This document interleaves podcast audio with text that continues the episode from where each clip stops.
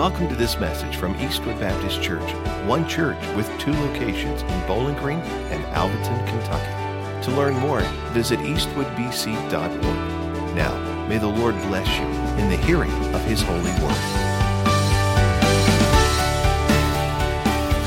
No, no, it had to be.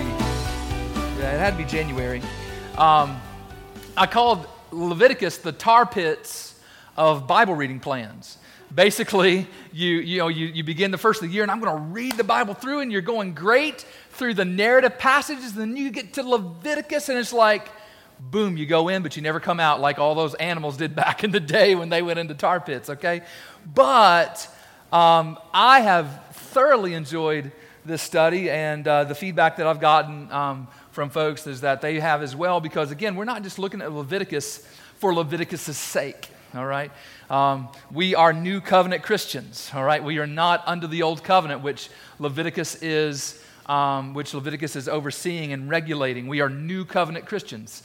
And so we're looking at Leviticus in light of the new covenant. So we're calling this series to pick it back up here. Um, just, a, just a couple more messages, uh, three messages left in this one. We're calling it the code, right? It's the, it's the Levitical code. So the code. And then the subtitle for this series is Leviticus in light of the new covenant. All right? Leviticus in light of the new covenant. Now, again, like I said, that subtitle is really important because we are looking at it through the eyes of the new covenant, through the eyes of the ministry of Jesus Christ. All right? Now, if you're new here on Wednesday nights, we're so thankful that you're here. Just know that Wednesday nights is a bit different from Sunday mornings in this regard, okay? Um, this is not me just preaching, all right? It's maybe a bit more teaching. Um, but also get ready because it's also dialogical, okay? I'm, I, I may throw out a question uh, and I expect you to answer. Otherwise, it's going to be really awkward, okay? It'd be like, you know, I need Jesse with the little thing back there, like that, play some cricket noise or something, you know, crickets like chirp, chirp, you know, when nobody answers. And so um, not only will I ask questions, but I'll also throw out a passage and say, hey, who would read this for us? And the only thing I ask you to do is if that's you, is to read loudly and to read proudly, all right? If you come across a word that you have no idea you need a PhD to pronounce, that's okay. Uh, listen, that happens to me all the time, all right? And what do you do? You fake it, all right? You just say it however it looks to you, all right? And we don't know any better for the most part, all right? I had uh, one of my deacons at my last church, man, I loved him. That dude, he was a servant, uh, he was a man of God, loved serving with him. And, um, you know, we, I remember we were in a study one time, and you've got that guy in the, that king in the Old Testament called Artaxerxes, all right? He would just say Artaxerxes and go on. You know, it's all good. You know, just, you know, he botched it, but that's okay, right? We all botch it. In fact, uh, that's probably not how he said it either. So, anyway, just uh, want to just throw it out there, just give you a heads up. If I ask for a question or ask you to read, don't be. Uh, don't, don't be surprised, all right? We love that. We love the conversation. So, um, tonight, specifically, as we think about Leviticus in light of Jesus Christ, we're going to specifically be looking at the Jubilee. All right, the Jubilee. We're going to begin to understand how that relates to us in Christ Jesus. Now, listen, that, that's a really big topic, all right? So, how do you eat an elephant? You eat an elephant a bite at a time. And so, this one's going to be a two bite, a two biter, okay? Uh, it's kind of like my son Zachariah. He can finish a Big Mac in two bites, all right? So uh, we're going to do a two biter here.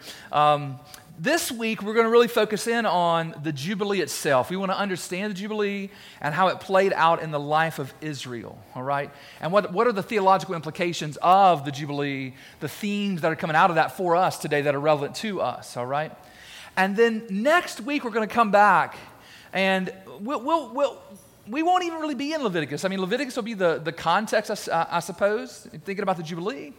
All right, but next we're going to come back and we're going to connect the Jubilee to Jesus. All right, connect the Jubilee to Jesus. And uh, I just want to say, when I, some years ago now, you know, when I first, um, when I first learned uh, how Jesus is connected to the Jubilee, it made me marvel at the depth of the riches and the wisdom and the knowledge of our God. So I hope that it does the same thing for you, all right? So there's your teaser for next week, all right? We hope that this week is good, but next week we pray will be amazing if you love Jesus, all right? So, um, so we're going to advance in our teaching by, uh, by, by question and answer tonight, all right? And so we're going to do that. Uh, in other words, we're going to ask questions and we're going to answer them. I'm going to answer them and we'll, we'll, we'll go in that way. So let me pray for us and we'll dive in tonight, all right? Lord God, we thank you for the privilege to open your word. And God, we don't want to do this without your Holy Spirit. And so, Father, right now we invite your Holy Spirit to come. It's you're already here, Holy Spirit, but we ask that you would help us to understand uh, help us to uh, not only understand, but then to uh, love what we hear and then to apply rightly what we hear in our life because this is relevant to us right here uh, in 2020. Father, we thank you for your goodness and mercy. We thank you for Christ. Father, I do want to say if there's any man, woman, boy, or girl who's here tonight who's never turned and trusted Christ as their Savior, God, I ask that tonight would be the night. Even on Wednesday night, Father, you save people even on Wednesday night. We pray that tonight would be the night that they would see their sin, see the Savior crucified for their sin and rising again from the grave with victory over sin. And today would be the day that they would be saved by trusting in Christ. And so, Father, just move in our midst. It's in Jesus' name we pray. And all God's people said, Amen. All right, so the first question I want to answer tonight um, is, is just simply what is the Jubilee? All right? What is the Jubilee. Now, the word, of itself, uh, the word itself is kind of misleading, all right? Because think about this when, when, when you hear the word Jubilee, what English word do you think of? Besides Jubilee? Celebration. Celebration? Yeah. But it kind of sounds like what? Jubilation, right? Or jubilant. Yeah. And depending on if you want. Uh, if you want the noun or if you want the adjective, right? So it kind of sounds like that, but but especially when you think about what we associate in our minds with the Jubilee itself from the Bible. Like we, we, we, associate things with really good things, exciting things. But all the experts tell us that that's not actually the case, that it's actually a false cognate.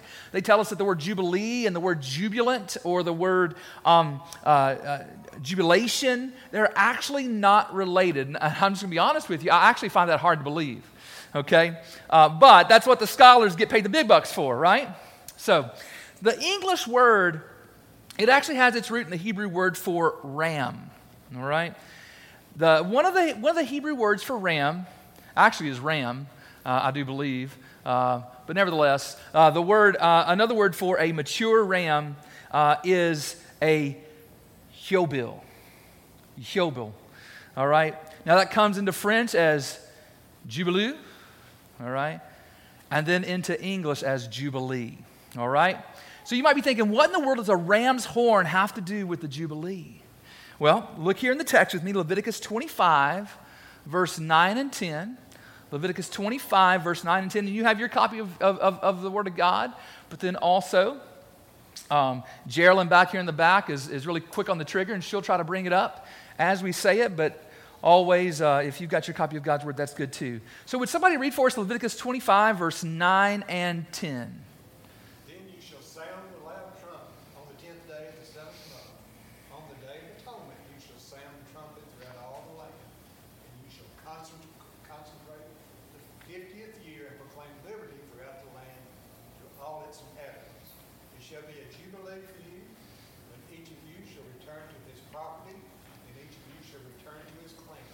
Now, you saw the word there where it says, on that 10th day of the seventh month, you shall sound the loud what? The loud trumpet.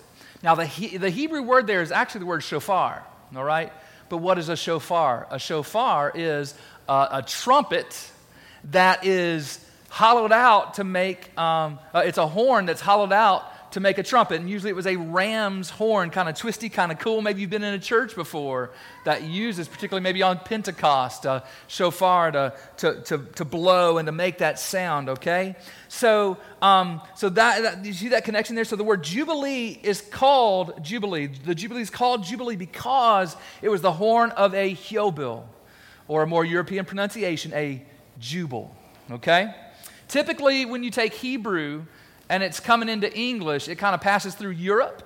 And every word in, in Hebrew that begins with a Y, with a yod, um, gets, gets, gets transla- transliterated into a J. All right? Just like when we think about Yahweh, we hear Yahweh in Hebrew. Well, it comes through Europe and it becomes Jehovah. All right? Uh, with that J there. All right? So, so anyway, just so you get, that's how Jubilee gets from Yobel, all right? So now that we understand the word itself, what about the concept? All right, the concept. Look at Leviticus 25:10. Here's where it's defined. We just read this a moment ago, but I want to read it again so that we can hear the definition of what the, the, the, the idea, the concept of the Jubilee is. Who'd read it for us again? Verse 10 only.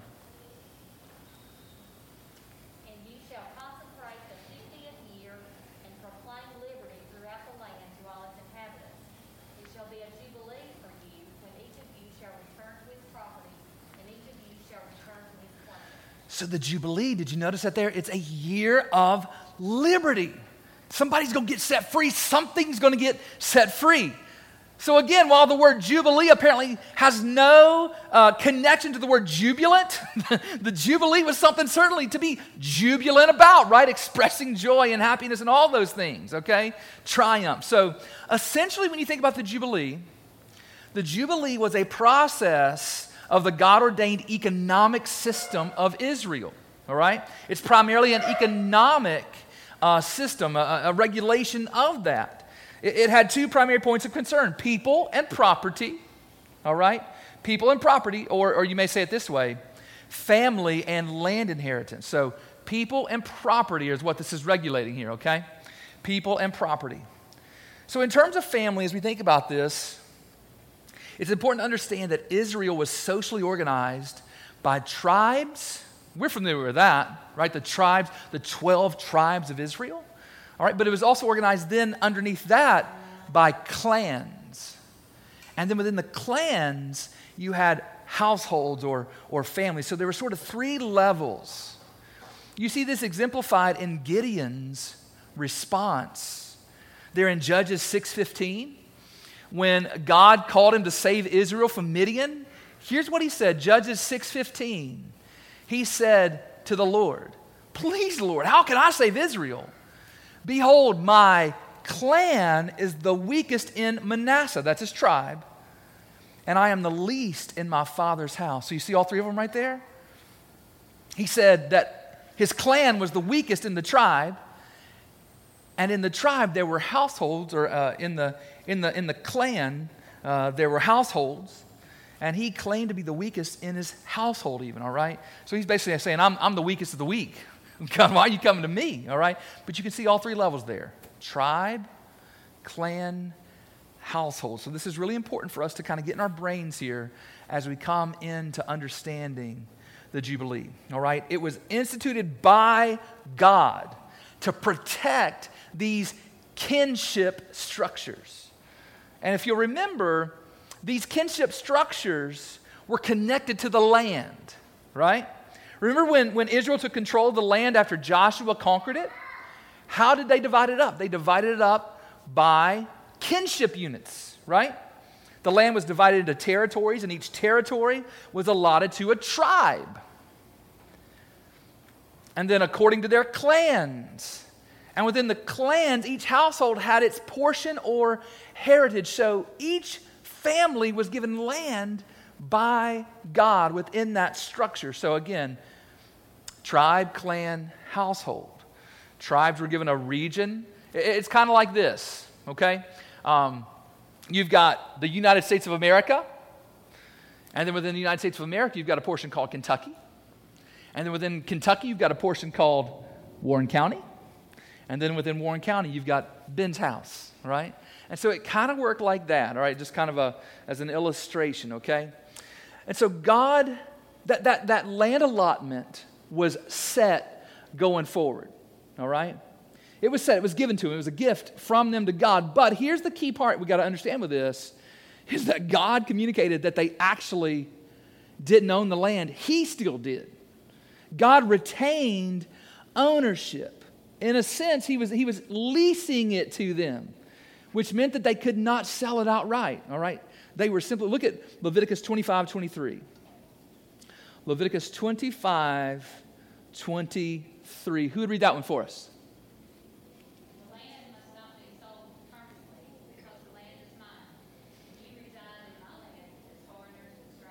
There you go. So, a family, they could not sell the land essentially, what they could do, though, Because listen, I mean, uh, real life happens, right? We've all been there before. you know, either a deal goes bad or we make a bad choice or, or whatever else, or a, an emergency happens. And we need money. You know, I mean, it's the same way back in those days as well. So they couldn't sell their land, but here's what they could do they could basically sublease the land to somebody else, all right? God owned it. They were the leasee, so to speak, and then they could take that and sublease it. I don't know if you've ever done that with an apartment. I just saw the other day on Facebook somebody connected to our church, even I think, maybe had a had a person that they were that they had a lease on an apartment, but they decided they didn't want to stay in the apartment this semester, so they sub they're subleasing it to somebody else. So you sort of see how that works. So they weren't really selling the land, all right? Rather, when they sold the land, they were just selling the use of the land. Look at verse 16 with me. Leviticus 25, 16. If the years are many, you shall increase the price. And that's talking about the years until the Jubilee. And if the years are few, you shall reduce the price, for it is the number of the crops that he's selling to you. You see what I'm saying there? Just like down the road from me, there's a farmer who is leasing a field, all right, who um, is raising, uh, he's raising corn on it. It's not his property, he's leasing it, all right? Um, and so that's sort of how that works. He, he's, he's not, he doesn't own the land, he's just raising crops on it, all right? So actually, what he's saying here, what the Bible's saying is you're not really, you're not really selling the land, you're selling the crops, you're selling the use of the land, all right? And the Jubilee, it regulated all of this, all right? And when the Jubilee came, the land returned to the original family. And so, you ever, you ever read the Old Testament in particular? And you think, my goodness, man, they've got every person listed. I mean, the family trees are so precise, they're so long, they're so in depth. You ever wonder why in the world did they do that? Well, one of the reasons is to preserve the lineage of Jesus, right? But the other reason is they had to keep up with whose land it originally was. They had to keep very detailed family trees so that they would know how all of this worked. All right? So, that is what the Jubilee is. Okay? So, let's go to the next question then tonight. And it's this question is, is when was the Jubilee supposed to happen?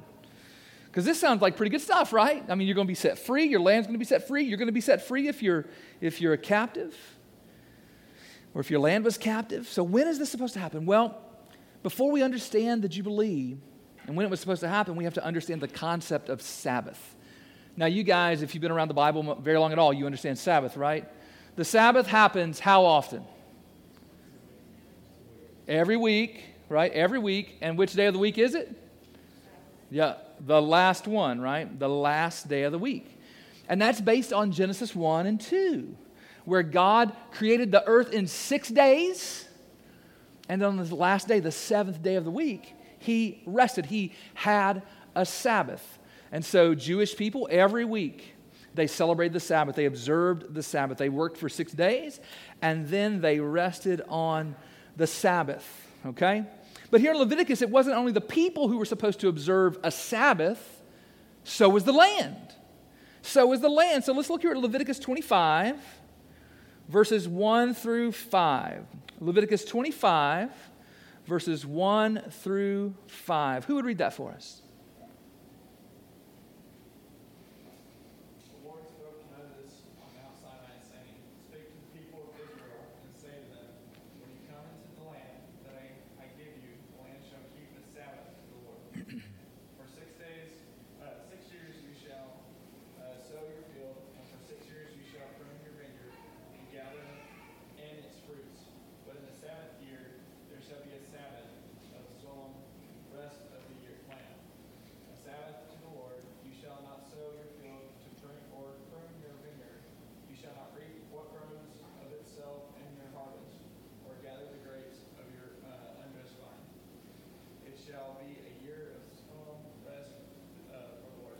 So, just like on the weekly basis, people were supposed to work six days and rest one. On the, on the, on the land, for land, it was supposed to be worked six years and then rest one. It was to have a Sabbath year. And so, here's my question to you why in the world would God do that? What do you guys think? Any agriculturalists here?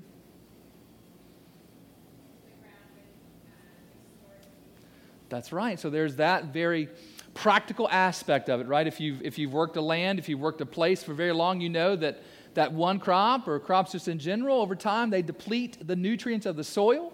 And of course, in our day and age, we've got the ability to sort of add back in those nutrients with fertilizer and manure and all those things. But they didn't, uh, they may have had manure in those days, but they didn't have all these other things. And so this was a way to keep the soil fruitful, okay? But I think there's more to it than that. I think there's more to it than that because, um, you know, he could have had it where they just kind of rotated, right? I mean, he could have said, rotate those crops. You know, I mean, that's what we do, isn't it? We don't plant the same thing in the same field every year. God could have put together a plan of rotation. But he didn't do that. He went further. He said, You can't farm any of it. And so I think not only was it a benefit to the soil, but spiritually, I think it was a recurring testimony to God's provision. I'm going to provide for you.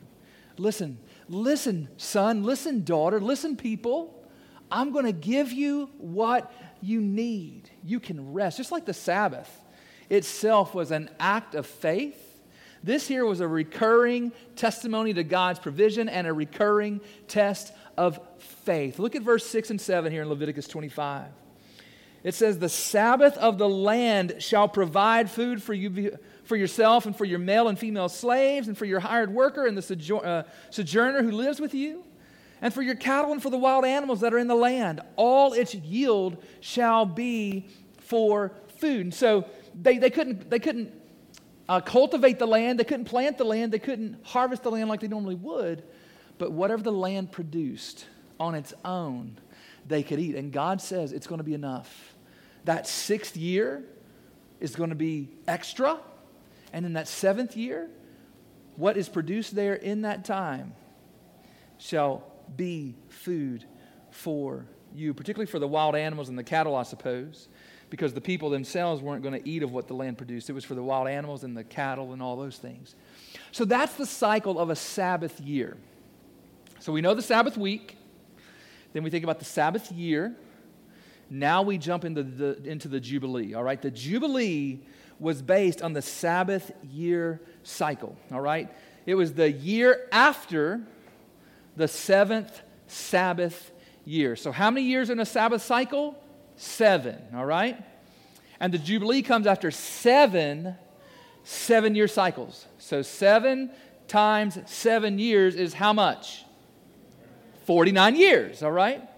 And the next year was the Jubilee. So, the Jubilee was to happen every 50 years. Every 50 years. Look at uh, verse 8 there in Leviticus 25, verse 8. You shall count seven weeks of years, seven times seven years, so that the time of the seven weeks of years shall be 49 years. Verse 9. Then you shall sound a loud trumpet on the tenth day of the seventh month. On the day of the atonement, you shall sound the trumpet throughout all your land, and you shall consecrate the 50th year and proclaim liberty throughout the land to all of its inhabitants. It shall be a jubilee for you, when each of you shall return to his property, and each of you shall return to his clan. Now, notice, and this is one of the amazing things here. You talk about stretching somebody. Notice that agriculturally, the Jubilee was just like the Sabbath year before it. Right? Look at verse 11 and 12. Now, the 50th year shall be a Jubilee for you in it you shall neither sow nor reap what grows of itself, nor the, gather the grapes from the undressed vines, for it's a jubilee. It shall be holy to you. You may eat the produce of the field. So catch that. That's actually two Sabbath years in a row, right? The 49th year and then the 50th year. They weren't to farm the land there for two years. Now, if you're a farmer who's dependent on your crops, how excited would you be to not be able to farm your crops for a whole year? right? that does not sound fun to me. All right? How about two years, though? Oh my goodness. Two years? You talk about stretching. Stretching. But again, why did God do that? I think it was for the same reasons. For the same reasons a benefit to the soil and a benefit to the recurring testimony of God's provision, a recurring test of faith. But, guys, God doesn't leave them without encouragement. Look at verse 18 through 22. Leviticus 25, 18 through 22. Who would read that one for us? This is a good one. I love this. Leviticus 25, verse 18 through 22.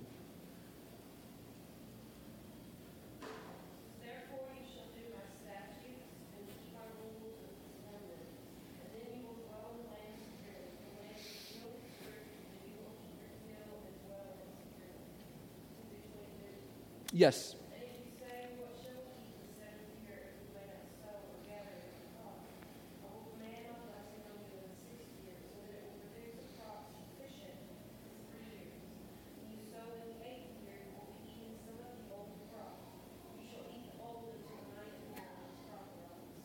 Man, God's saying, listen, I've got you. You can trust me. I'm the Lord of the harvest. I'm the Lord of the harvest. God would not let them starve. So, that's a challenge, isn't it? To just think about that. And just put yourself in their shoes for a moment. Would you be excited about that part of the Jubilee? It would be really hard. But also think about this think about how it caused people to learn to live within their means and to live simply, right? Couldn't we all do better if we did those things? So, those are the first two questions. What was the Jubilee? And then, secondly, when was the Jubilee supposed to happen? Every 50 years, all right? So, how did the Jubilee then regulate property and people? Let's talk about property first, okay? Property. Leviticus 25 13. Leviticus 25 13 says, In the year of Jubilee, each of you shall return to his property. That's part of the liberty, right? Your property is set free. So let's say again, you needed money. The only thing you had to sell was your land. And you could sell that land. Actually, remember, you're subleasing it because God's the owner and you're the leaser. You're subleasing it. But how do you determine the price? Well, basically, what you would do, you can look at verses 14 through 17. We're not going to read all that, but it basically goes this way. You basically say, How many years is it until the next Jubilee? Now notice here he says though, look at verse, look at verse, um, um, verse 14 and verse 15. He says, if you make a sale to your neighbor or buy from your neighbor, you shall not wrong one another. You shall pay your neighbor according to the years after the Jubilee. He shall sell you according to the numbers of years for crops, all right?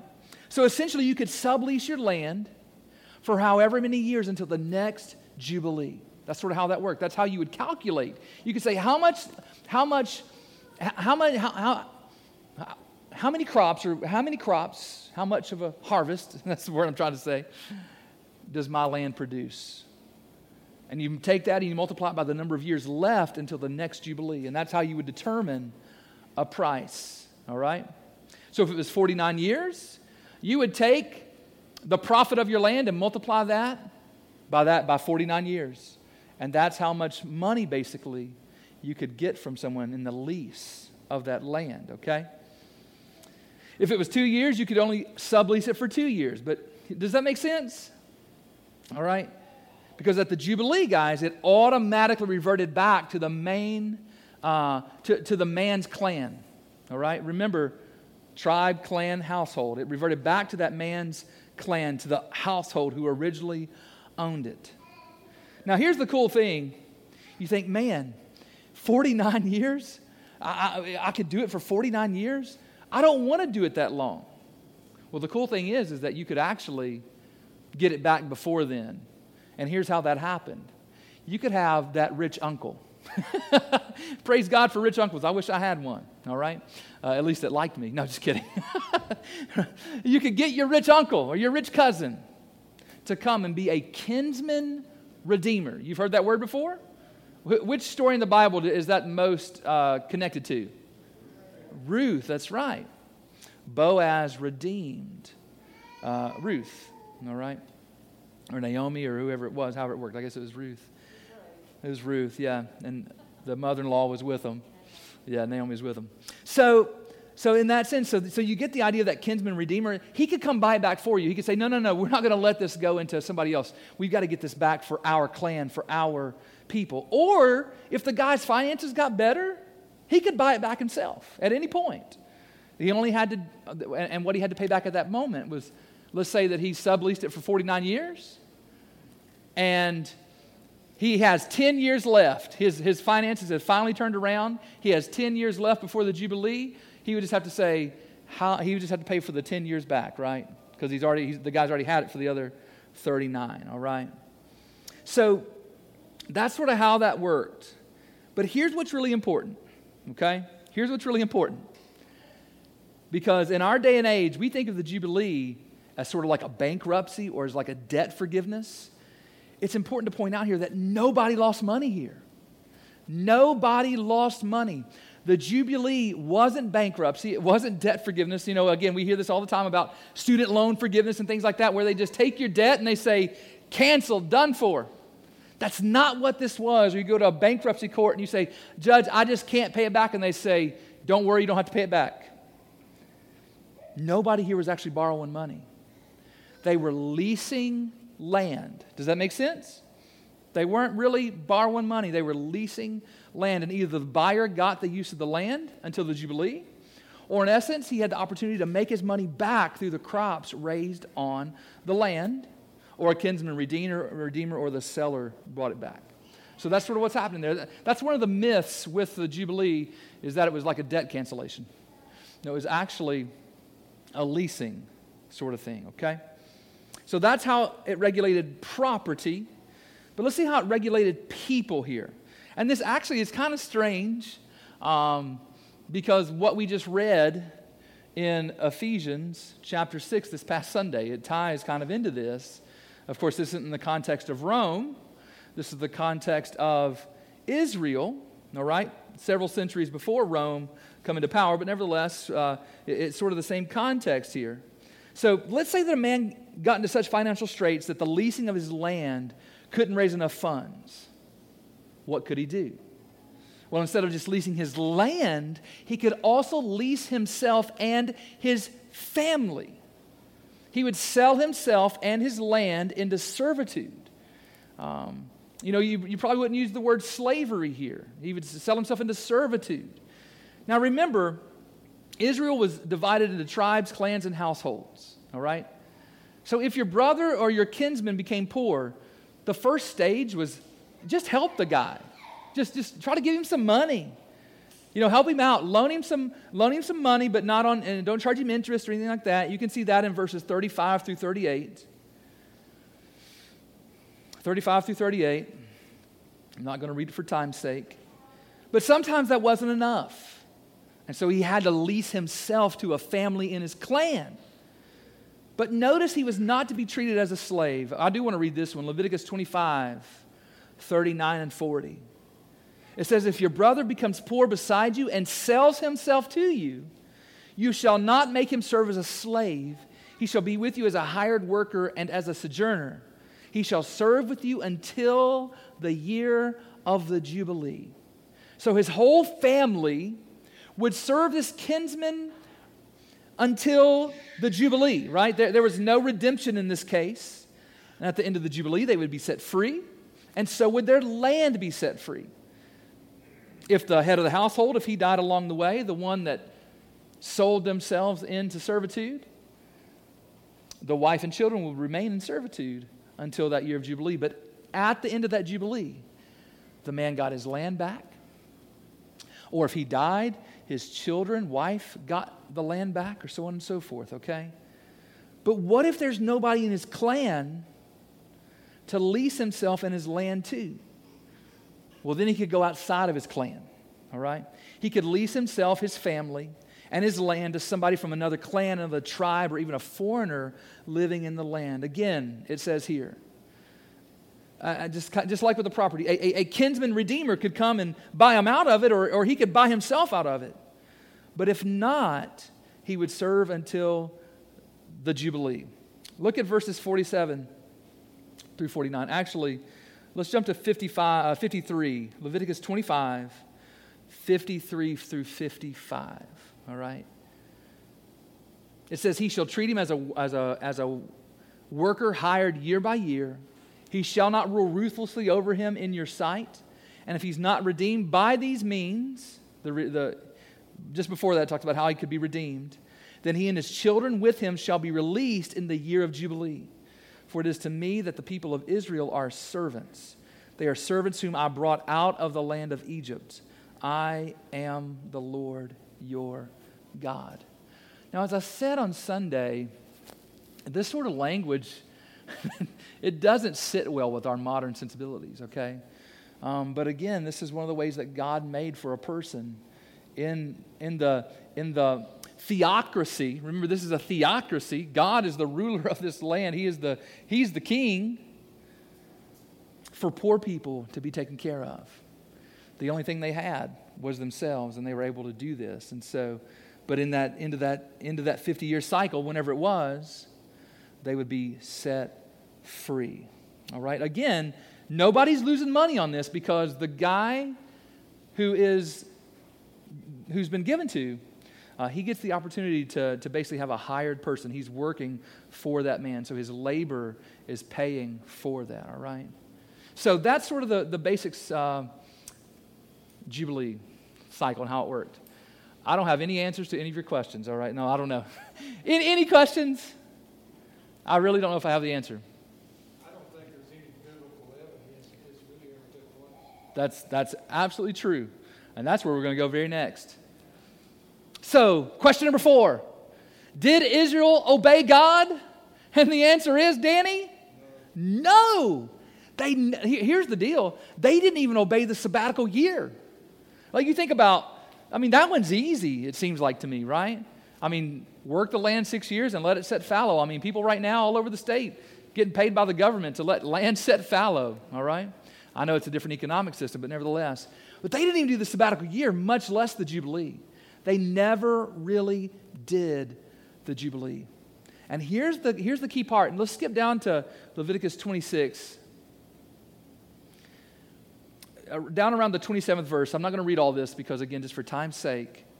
But God basically says, if you don't obey me, I am going to bring an oppressor into your land, discipline into your land, an outward and a, uh, a, uh, a foreign force is going to come in. It's going to scatter you, it's going to lay waste your cities, it's going to desolate everything scatter you among the nations. I'll unsheath the sword after you, and your land will be a desolation, your cities will be a waste. Look at verse 34. Leviticus 26, verse 34.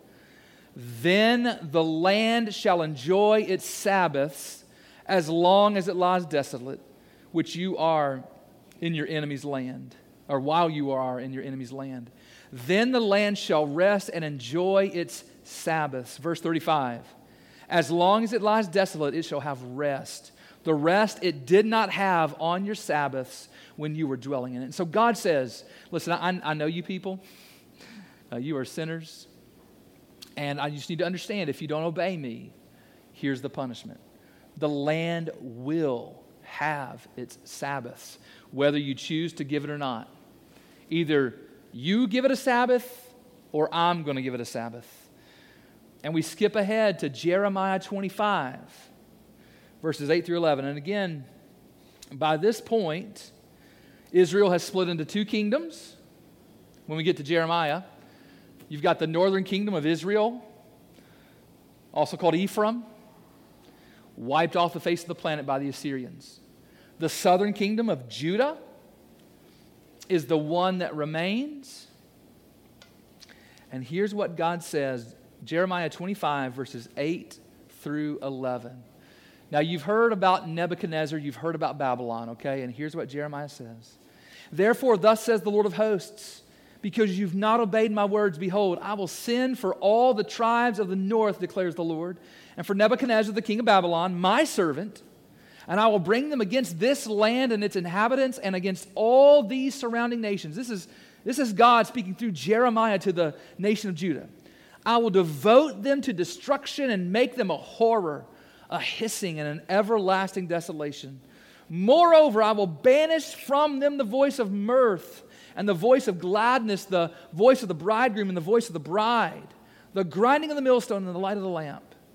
And then listen to this this whole land shall become a ruin and waste, and these nations shall serve the king of Babylon 70 years. All right? So you hear that 70 years. Now, Second Chronicles 36, Second Chronicles 36, verse 20 and 21 gives us an understanding of why 70 years. Second Chronicles 36, 20 and 21. He took into exile into Babylon those who had escaped from the sword, and they became servants to him and to his sons until the establishment of the kingdom of Persia, to fulfill the word of the Lord by the mouth of Jeremiah. Listen to this until the land had enjoyed its Sabbaths. All the days that it lay desolate, it kept Sabbath to fulfill the 70 years. So you skip ahead into prophecy. You're getting into the book of Daniel, all those things, and we'll get more into that next week. But basically, 490 years or so had passed from when God said this to uh, where, where God said this in Leviticus to the time of Jeremiah's day. And so basically, that was 70 or something like that. My, my numbers may be off. But basically, it was 70 Sabbaths, 70 Sabbath year cycles that they had not observed. So that's why God said 70 years for you. We're going to, we're going to, the, the land is going to get 70 Sabbath years because you've skipped 70 Sabbath years. That's going to bring us to next week, all right? But I want to close on this. So, what theological themes, question five, are connected to the Jubilee for us to think about? All right. Now, again, next week we're going to connect this to Jesus, okay? All right, and, and, and I hope it's I hope it I hope you have one of those aha moments like I had. It was really cool. But there's still truth here for us to learn about God and the things of God here. And so really quickly, I just want to give you these, okay? Six quick themes, really quickly. First is lordship. God owns it all. He owns it all. Every spot on planet Earth he owns. The second thing to think about as a theme in this teaching this institution of the Jubilee is redemption. When you get down and out, God is able to redeem you. If you're a Christian here tonight, you are proof of that, right? You are proof of that. The third theme to think about here connected to the Jubilee is rest.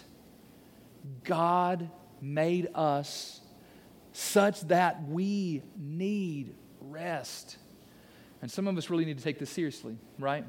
Because here's what happens either you rest or God makes you rest, right? We've all been there before where you just you can't go anymore, you burn out, you have a breakdown, you whatever you want to call it, your your your body shuts down, whatever else. It's important. Rest is important. The fourth theological theme here with the Jubilee is obedience. If God commands us to do something, He expects us to do it. And you say, but God, it's hard. Yeah, the, the, the, the, the Sabbath year cycle was hard. The Jubilee cycle was actually hard to do. It sounded great. You ever been there before? It sounds great, but it's hard to actually do. That was the situation they were in, but God gave it, calling them to obedience.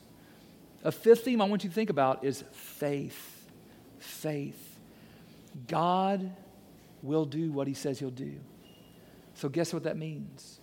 we can do what He's asked us to do. Step out in faith, and God will provide. And the final thing tonight, this final theological connection I want to just bring up in your mind, connected to the Jubilee, is the word hope. Hope. Now, think about this for a moment.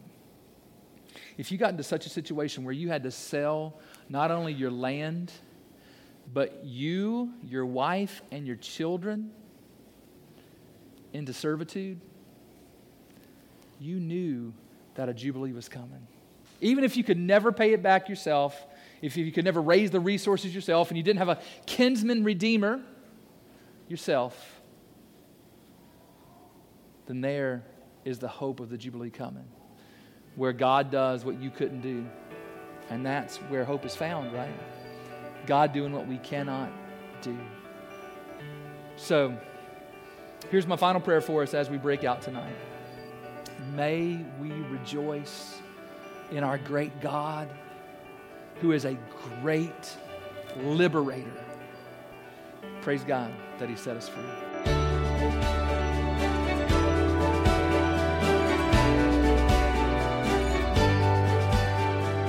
Hi there, this is Pastor Ben. I have something really important to ask you, but first, I want to say thank you for taking the time to make this digital connection with us through our podcast.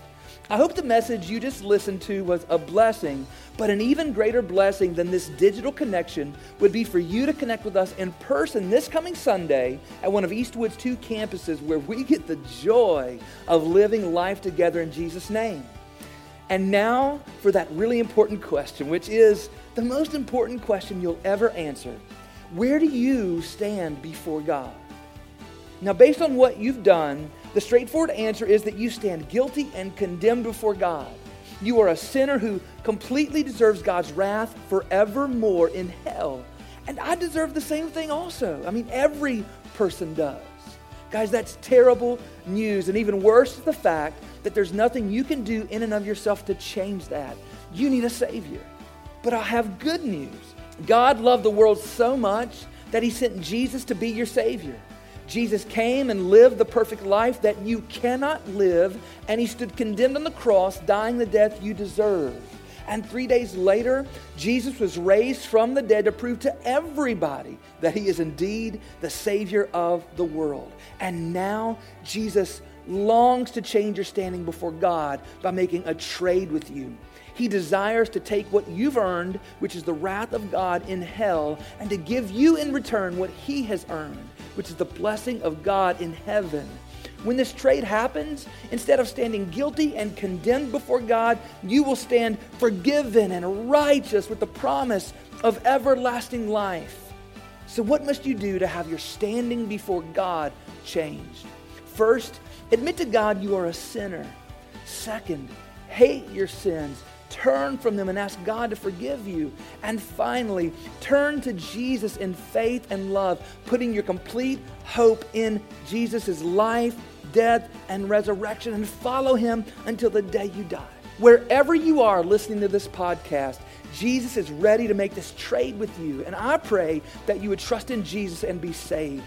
Thank you again for connecting with us, and I hope to see you soon at Eastwood Baptist Church.